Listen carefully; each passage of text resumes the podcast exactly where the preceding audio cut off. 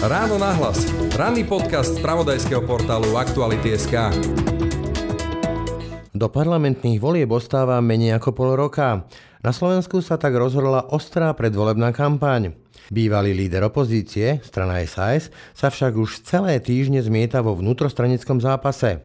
Výsledkom vojny v liberálnom dome tak zrejme bude kandidátka, v ktorej Sulíkovci už neponúknú viacero zvučných mien, dlhodobo reprezentujúcich slobodu a solidaritu. Kandidátka bude pozostávať z ľudí, za ktorých dám ruku do ohňa a bude zostavená tak, aby po voľbách SAS postavila stabilný poslanecký klub. Ja nechcem zažiť ešte raz to, čo sa stalo v 2010, že Igor Matovič so svojou skupinou odišiel a potom mala problém celá koalícia. Na kandidátke SAS budú ľudia, ktorým verím a ktorí budú zárukou jednotného poslaneckého klubu, hovorí predseda liberálov Richard Sulík. V momentálnej situácii musím povedať, že je to veľmi ťažké presvedčiť samú seba o tom, že koná správne, pretože naozaj jeho konanie má veľké trhliny, čo sa týka týchto hodnot a Týchto a tých trhlín chcete povedať, že koná autokraticky, nie demokraticky? Momentálne jeho správanie tomu nasvedčuje. Sulíkovo správanie je autokratické, škodí SAS i Slovensku, odkazuje svojmu stranickému predsedovi šéfka poslaneckého klubu liberálov Natália Bláhová. Dobré ráno, je streda 25. septembra. Počúvate nový podcast Aktuality.sk s názvom Ráno na hlas. Príjemný deň vám želá Braň Dobšinský. Počúvate podcast Ráno na hlas. Na Slovensku spolu vládne mafia, štát je skrz naskrz prelezený korupciou, verejný sektor je v rozklade a premiér je iba bábku a figurina v rukách svojho stranického šéfa. Aj takýto obrázok o našej krajine už dlhodobo maľujú opoziční liberáli. Napriek takmer 8-ročnej vláde Smeru však prieskumom verejnej mienky dlhodobo kraľujú vládni socialisti a z bývalého lídra opozičných síl, liberálnej SAS, sa stáva strana pomaly kložúca k hranici potrebnej pre vstup do parlamentu. Do volieb pritom ostáva menej ako pol roka, no u bývalého lídra opozičných síl sa namiesto boja o voliča rozhodol ostrý vnútrostranický konflikt. Jadrom sporu sa aktuálne stala podoba kandidátky pre budúcoročné parlamentné voľby. Jeho výsledkom tak zrejme bude to, že dres liberálneho poslanca si zrejme neoblečú ani také dlhoročné a známe tváre SAS, akými sú Ľubomír Galko, Jozef Rajtár, Jana Kišová či Natália Bláhová. Predseda liberálov v exkluzívnom rozhovore pre Aktuality SK síce zatiaľ o konkrétnych menách hovoriť odmietol. Z jeho vyjadrení bolo však viac než čitateľné, že dôveru k Ľubomírovi Galkovi či Natálii Blahovej stratil a ich ďalšiu spoluprácu si prakticky nevie predstaviť. Spýtali sme sa teda Richarda Sulíka, prečo na miesto boja o voliča zápasia liberáli medzi sebou. Pozrite, vzniklo niekoľko nových strán, ktoré majú masívnu mediálnu podporu, prakticky neobmedzené finančné zdroje. Aj to hrá nejakú rolu. Poďme ale k SAS, poviem len jeden fakt. Od Vy ste, júna... Vy ste začali tým, že... Jasne, ale od júna do októbra máte už tri kongresy stranické. Ako stíhate riešiť niečo iné než samých dobré. seba? Ale riešite samých seba. Stranický kongres to je najväčší prejav vnútrostranickej demokracie. Keď my potrebujeme si niektoré veci vyriešiť, tak taký kongres si spravíme. Tri za pár mesiacov? Ako by ste si nevedeli riadiť stranu. Jak nevedeli, veď práve preto sú tu tie kongresy. Čelíme mimoriadnej situácii, vážnej, a ja ako predseda som zodpovedný za stranu, za chod strany a preto konám. A keď vidím ako najlepšie riešenie kongres, tak je kongres. To bol 7.9. Tento kongres, nominačný kongres, o tom som nerozhodol ja, ale členovia. Viac ako štvrtina členov ma vyzvala zorganizovať kongres. Ja som povinný podľa našich stanov to spraviť a preto budeme mať nominačný kongres 5. oktobra, na ktorom budeme schváľovať Riešiť kandidátku. Dobre, poďme tak ku kandidátke, tá je jadrom sporu alebo jablkom sváru. Pán Galko a pán Rajtaru oznámili, že predložíte kandidátku bez nich, čiže predložíte kandidátku, na ktorej budú SAS vo voľbách zastupovať aj páni Galko, Rajtár, Bláhová, Kišová a ďalší? Predložím kandidátku s ľuďmi, za ktorých viem dať ruku do ohňa a predložím takú kandidátku, aby po voľbách sme mali stabilný poslanecký klub. Toto sú kľúčové veci. Dobre, Čo čiže poďme k tých mien. Konkrétnych mien, tie oznámim najprv členom a potom kandidátku zverejním. Nie Dobre. naopak. Skúsim to trošku inak. Povedali ste, že na kandidátke budú ľudia, za ktorí dáte ruku do ohňa. Dáte ruku do ohňa za napríklad pána Galka? No, budeme sa to fakt točiť v kruhu, keď vám raz normálne, zmysluplne poviem, že najprv sa budem baviť o tom s členmi a potom takú kandidátku zverejním, tak ja nerozumiem, na čo to skúšate druhým, tretím, Už nemusím spôsobom. skúšať, už je to jasná odpoveď, pretože keby ste za nich ruku dali, tak by ste to jasne Teraz povedali. Teraz vsúvate tu niečo do ako ja vám sa snažím vysvetliť, že najprv s kandidátkou oboznámim našich členov, potom oboznámim verejnosť. Dobre, čo poviete na to, že keď si čítam napríklad aj diskusie, tak vaši potenciálni voliči alebo bývalí voliči to vnímajú tak, že dovolí pár mesiacov a v SAS sa na stranickom pieskovisku bijú o stranické chýbličky. Ja to vnímam tak, že musíme niektoré problémy vyriešiť a tie riešim. Ja som predseda strany, ja som zodpovedný za to, aby strana fungovala a je na mňa, aby som strane spravil poriadok. Zahrávka na smeč, ocitujem vám krátky úryvok z vyjadrenia demokratického jadra. Sulíková schopnosť zohľadňovať iné než vlastne zájmy sa blíži k nule. Inými slovami oznámili, že ste totálny sebec. Hovorí sa o tom, že tam vládnete nedemokratickými praktikami. Ste autokratický vládca SAS, tak toto máme chápať? V lete sa vyrojili pochybnosti o tom, či mám byť lídrom strany. Rôzni moji stranickí kolegovia začali diskutovať. Vy ste pána Rajtara ten návrh? rôzni moji stranickí kolegovia začali diskutovať aj verejne o tom, že teda mali by sme vymeniť lídra a že už som dlho vo vedení a kto všetko zvažuje kandidovať na predsedu, tak som urobil to, že som zvolal mimoriadný kongres, na ktorom mohol každý jeden člen postaviť sa pred ostatných členov a kandidovať na predsedu strany a členovia v tajnej voľbe, ja si už nič demokratické... Oni hovoria, že nemali čas, že sa nemohli na to pripraviť, pán Galko to povedal u nás. 33 dní času, na, viete, my sa nebavíme o volickej základni 2 milióny ľudí. 200 ale niečo. 200 v tom čase 213 členov, osloviť 213 členov za 33 dní sa dá bez problémov, to ešte aj väčšinu oslovíte osobne, ale tak dá sa telefonovať, dá sa mailovať, však rozumiete, to nie je tak, že povedzme napríklad to... pán Galko sa rozhodne kandidovať, keď ste už spomenuli, že ho nikto z členov nepozná, však on je v strane 10 rokov. 33 dní na kampaň stačí úplne bohate. Čiže ešte raz, objavili sa pochybnosti o tom, či ja mám viesť stranu, ja som nelenil, ja som zorganizoval kongres, ja som Chceli dal možnosť, to upratať, hej? No ja som dal možnosť možnosť každému, kto si myslí, že by to robil. Ale vnímali ste to sa, ako ohrozenie? Aby sa postavil. Nie, nevnímal som to ohrozenie. Vnímal som to ako demokratický počin. Keď sa raz vyrojili rôzne hlášky aj verejné o tom, že Saska by mala vymeniť lídra, no tak som nelenil, zorganizoval som kongres a v tajnej voľbe. To chcem vidieť nejakého Fica, ktorý by sa postavil v tajnej dobre, voľbe. Čiže nejaký protiúder. Dobre, ale čo mi poviete na to? Alebo ako má verejnosť, vaši voliči a potenciálni voliči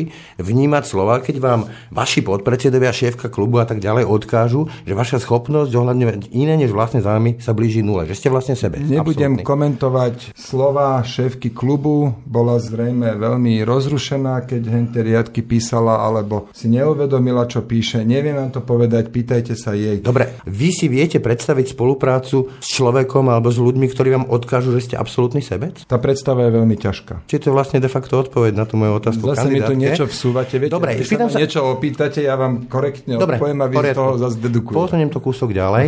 Dobre. SAS, napriek tomu, že je taká malá strana, je stranou, ktorá zažila viacero vln odchodov. Začalo to Miškou Krajcer, potom prišiel pán Mihal, potom pán Poliačik. Tak z boku by sa možno dalo povedať, že máte problém, taký osobnostný problém, akceptovať alebo tolerovať nejakú konkurenciu strany. Ale prosím sa? Vás, prosím, no jasne, že sa milíte. Miškov a spol odišli po tom, čo prehrali na kongrese. Veď my sme mali normálne opäť tajná voľba, všetci členovia, nastúpil proti mne Jozef Kolár, ktorý ešte pred kongresom vyhlasoval, že zo strany neodíde. Prehral regulérne demokratické tajné voľby. Tomu rozumiem, ale častokrát napríklad staré KDH ľudia prehrávali a zostávali v stranách. Tak, vás sa, opúšťajú vás, vaši sa konkurenti. vás pekne spýtať ich. Dobre, ale prečo vás opúšťajú? Choďte sa spýtať Jozefa Kolára, ktorý proti mne kandidoval a klamal členom, že aj keď prehra, ostane v strane. Nie, ale moja otázka znie, že jeden po druhom, jeden po druhom silné osobnosti v Saske a utekajú od vás. Prečo? Neviem vám povedať, choďte sa spýtať ich. Ja vám môžem povedať, že SAS vedem demokraticky, vždy keď sú pochybnosti o lídrovi, tak sme tu mali kongres a Jozef Mihal, keď začal verejne uvažovať o tom, že bude kandidovať na tak predsedu strany. skrátili termín. Tak som povedal, nech sa páči, Jozef. Ale skrátili ste mu termín, kde mohol viesť kampaň. Akože rok, rok budeme viesť v strane kampaň, to sa pýtate vážne toto, že jeden rok, 5, 10 minút dozadu ste vy mne vyčítali, že sa zaoberáme sa. sa považujem za veľmi nekorektné, že mi stále skáčete do reči. Ja vám neskáčem. Tak ešte raz, 8 minút dozadu pravdu. Ste vy mne vyčítali, že tretí kongres počas niekoľkých mesiacov, že sa zaoberáme len sami sebou. To bola jasná výčitka z vašej strany. A teraz vy mi chcete vážne tvrdiť, že ja pripustím, aby sme rok viedli kampaň na predsedu? Pán Dobšinský, rok? No tak čo som spravil? Umožnil som Jozefovi Mihálovi sa postaviť pred členov, aby v tajnej voľbe ho mohli zvoliť. To, že on nakoniec nenastúpil, ja za to nemôžem. Dobre, spoločný odkaz tých ľudí, či to bol pán Mihal, to odštartoval, myslím, pridal sa pán Miškov.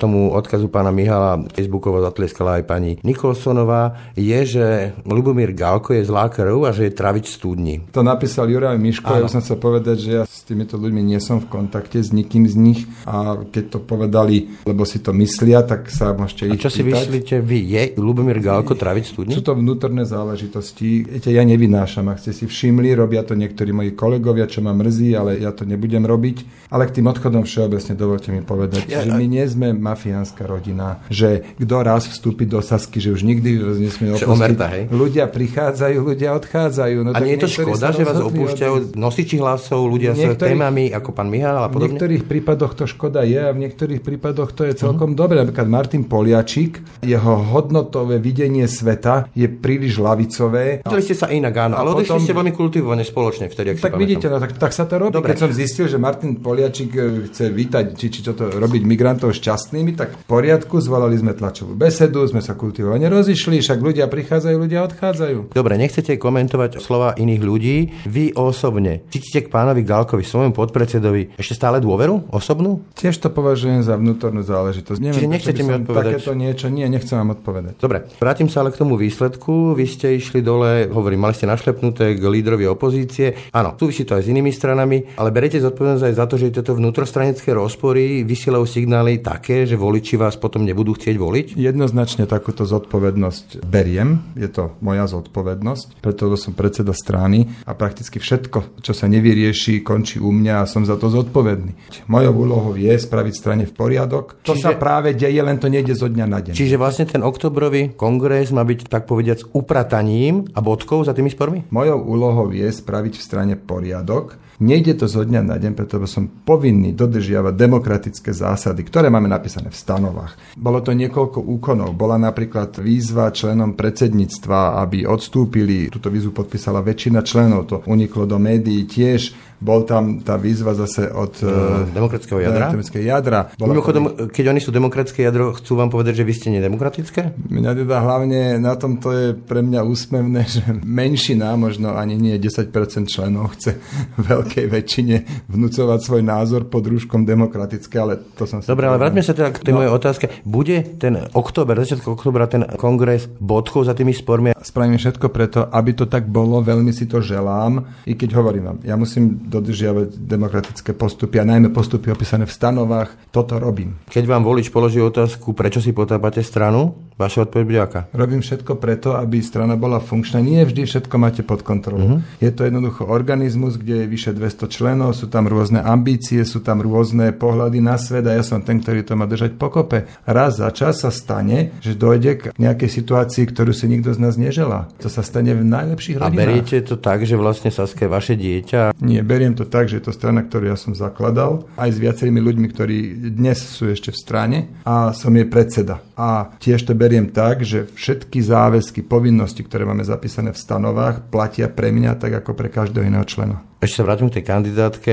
Váš návrh kandidátky bude prekvapením? Veľkým prekvapením?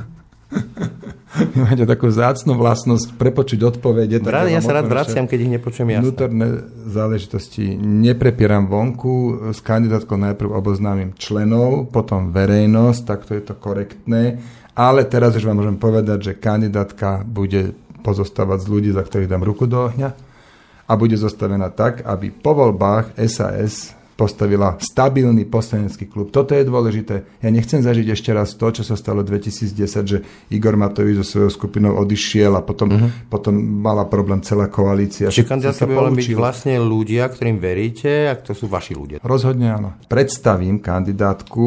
Plán mám taký, že by to malo byť budúci pondelok o 11. v Liberálnom dome. Bude potom 5. Eh, oktobri po tom kongrese SAS stále demokratickou stranou? Toto za otázku, pán Dobšinský. My sme demokratickou stranou. Ja si neviem nič demokratickejšie predstaviť ako tajná voľba všetkých členov. Prečo vás tak Však to je najdemokratickejšie. tá otázka, to bola otvorená otázka. Pozastavu, viete, to je ako keď vás by som sa spýtal, že v pondelok ráno pôjdete oblečení do roboty. Poviem jednoducho áno. No tak dobre, tak ja odpovedám jednoducho áno. Nedôvera však panuje aj na druhej strane liberálnej barikády. Správanie šéfa SAS je autokratické, škodí Slovensku i strane. Odkazuje zase svojmu stranickému šéfovi šéfka poslaneckého klubu SAS Natália Bláhová. Liberálny dom tak krátko pred voľbami obostrela atmosféra vzájomného podozrievania sa, mocenského zápasu a obojstrannej nedôvery. Myslím si, že na tej kandidátke, ktorú predstaví Richard Sulik, nebudem, pretože jasne vylúčil spoluprácu s pánom Rajtárom a Galkom, na čo sme na Republikovej rade dali zaprotokolovať uznesenie, že pani Kišová, pán Kubiš, Pavelka a ja a Sloboda na takejto kandidátke taktiež nemien mienime zotrvať, pretože máme predstavu o tom, že kandidátka do parlamentných volieb by mala byť akousi výstavnou skriňou toho, čo je v strane užitočné a čo ponúkame voličom. A my teda hovoríme, že správna kandidačná listina by mala obsahovať všetkých takýchto ľudí, čiže aj predsedu, aj našich popredných bojovníkov proti korupcii, proti mafii. A myslíme si, že ak sa to nestane, tak to bude na veľkú škodu jednak SAS, ale hlavne Slovenska. No pán Súlik v rozhovore pre akt aktuality dnes hovoril o tom, že na kandidátke budú ľudia, za ktorých dá ruku do ohňa a ktorí zároveň zabezpečia jednotu poslanského klubu po voľbách. Ocitujem vám z jednoho vášho vyjadrenia, ktoré ste povedali po kongrese. Sulíková schopnosť e, zohľadňovať iné než vlastné záujmy sa limitne blíži k nule. Inými slovami ste pánovi Sulíkovi po svojmu predsedovi oznámili, že je absolútny sebec. Vy si viete predstaviť, e, ako dokážete jednotne byť v jednom klube, keď máte k sebe takýto postoj? Ako vidíte, momentálne je v poslaneckom klube 20 ľudí, ktorí sú rôznych charakterov, rôznych uh, nastavení. Pritom sa vieme zhodnúť na programe, na hodnotách, vieme sa zhodnúť na pláne, ako a čo budeme robiť. Dobre, základom je dôvera v akomkoľvek ano. vzťahu, to bož politickom. Ano. Ak poviete na adresu svojho predsedu takéto slova, tak mu vlastne vyjadrujete nedôveru, keďže ho považujete za absolútneho sebca. Jeho konanie ma k tomu primelo, lebo momentálne to, čo sa deje vážnym spôsobom, spôsobom poškodzuje stranu a jednak Slovensko. Vychádza to z aktuálnej situácie, ktorá nenasvedčuje ničomu inému, bohužiaľ, a naozaj sa pred voličmi musíme za jeho konanie cítiť veľmi zle, pretože sa venujeme sami sebe, miesto toho, aby sme riešili problémy Slovenska. Áno, Osobn... je to situačná záležitosť. Osobná otázka na vás, teda vy osobne, ano. znamená to, že vy necítite dôveru k Richardovi Sulíkovi? V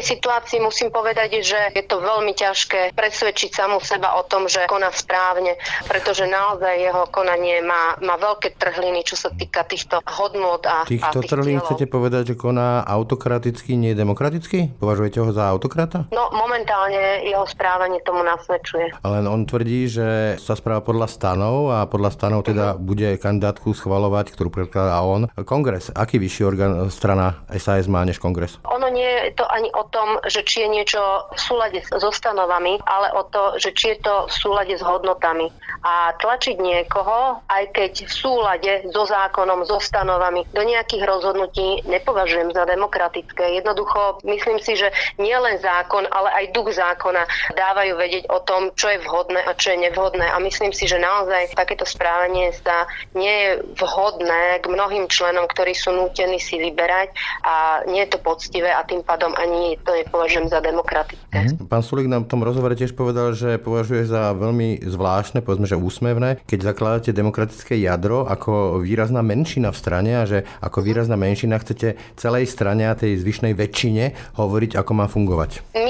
tam v tejto strane máme nejaké historické korene. My sme od jej začiatku e, stáli pri tom, keď sa tie hodnoty formovali a jednoducho zotrvávame pri tých myšlienkách, pri ktorých vznikala. A veľmi si nepotrpíme na tom, že či sme väčšina alebo menšina, pretože naše presvedčenie. Chápem, že vám opäť skočím do reči, ale ako inak sa dá rozhodovať v e, demokratickej strane než hlasovaním väčšiny? Spôsob je niekedy dôležitejší. Nie je dôležitý niekedy len cieľ, ale aj cesta, ako sme sa k nemu dostali.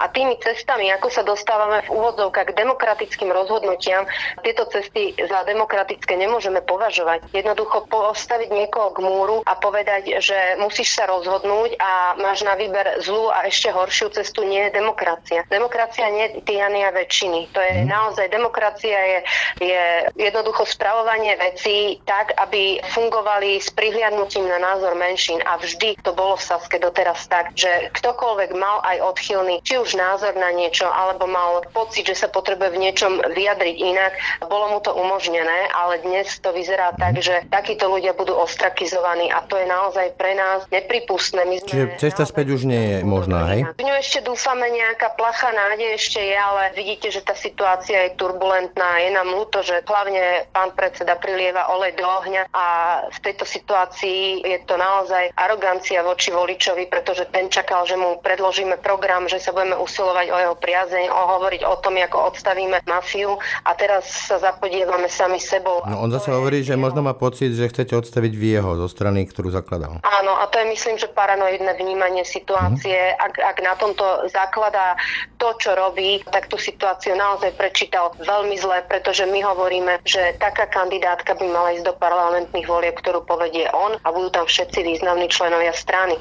Takže nikto nespochybňoval ani jeho doterajšie fungovanie, ani jeho predsedovanie. Spochybňujeme to, čo sa deje v posledných mesiacoch, lebo naozaj nám to príde, že príliš iracionálne, aby toto sa dalo nejakým spôsobom zdôvodniť. Úplne na záver, ak vám nejaký potenciálny volič položí otázku, či toto nie je vlastne súboj o prebendy, poslanecké miesta, poslanecký plat. Mne takúto otázku moji voliči nepoložia, lebo moji voliči veľmi dobre vedia, že som išla do politiky asi stokrát uprosená, aby som do toho išla, pretože mne sa ten svet politicky nie veľmi páči. Čiže ak by išlo o samú mňa, tak toto oni, tí moji voliči naozaj vedia, že ja poslanecký plat nepotrebujem na to, aby som mohla spokojne žiť a pritom to obnáša kopu starosti, pretože ten, kto sa nejde do politiky presúšať a len brať ten plat, ale naozaj tam niečo robiť, čo si myslím, že o mne je nepochybné, že som sa tam nešla len niekam zašívať, e, tak to je naozaj, že namáhavá práca. A toto myslím, že v mojom prípade spochybňovať nikto nebude.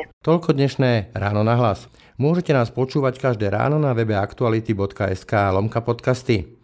Spolupracovali Jaroslav Barborák a Peter Hanák. Pekný deň a pokoj v duši vám od mikrofónu želá Brane Dobšinský. Všetky podcasty z pravodajského portálu Aktuality.sk nájdete na Spotify a v ďalších podcastových aplikáciách.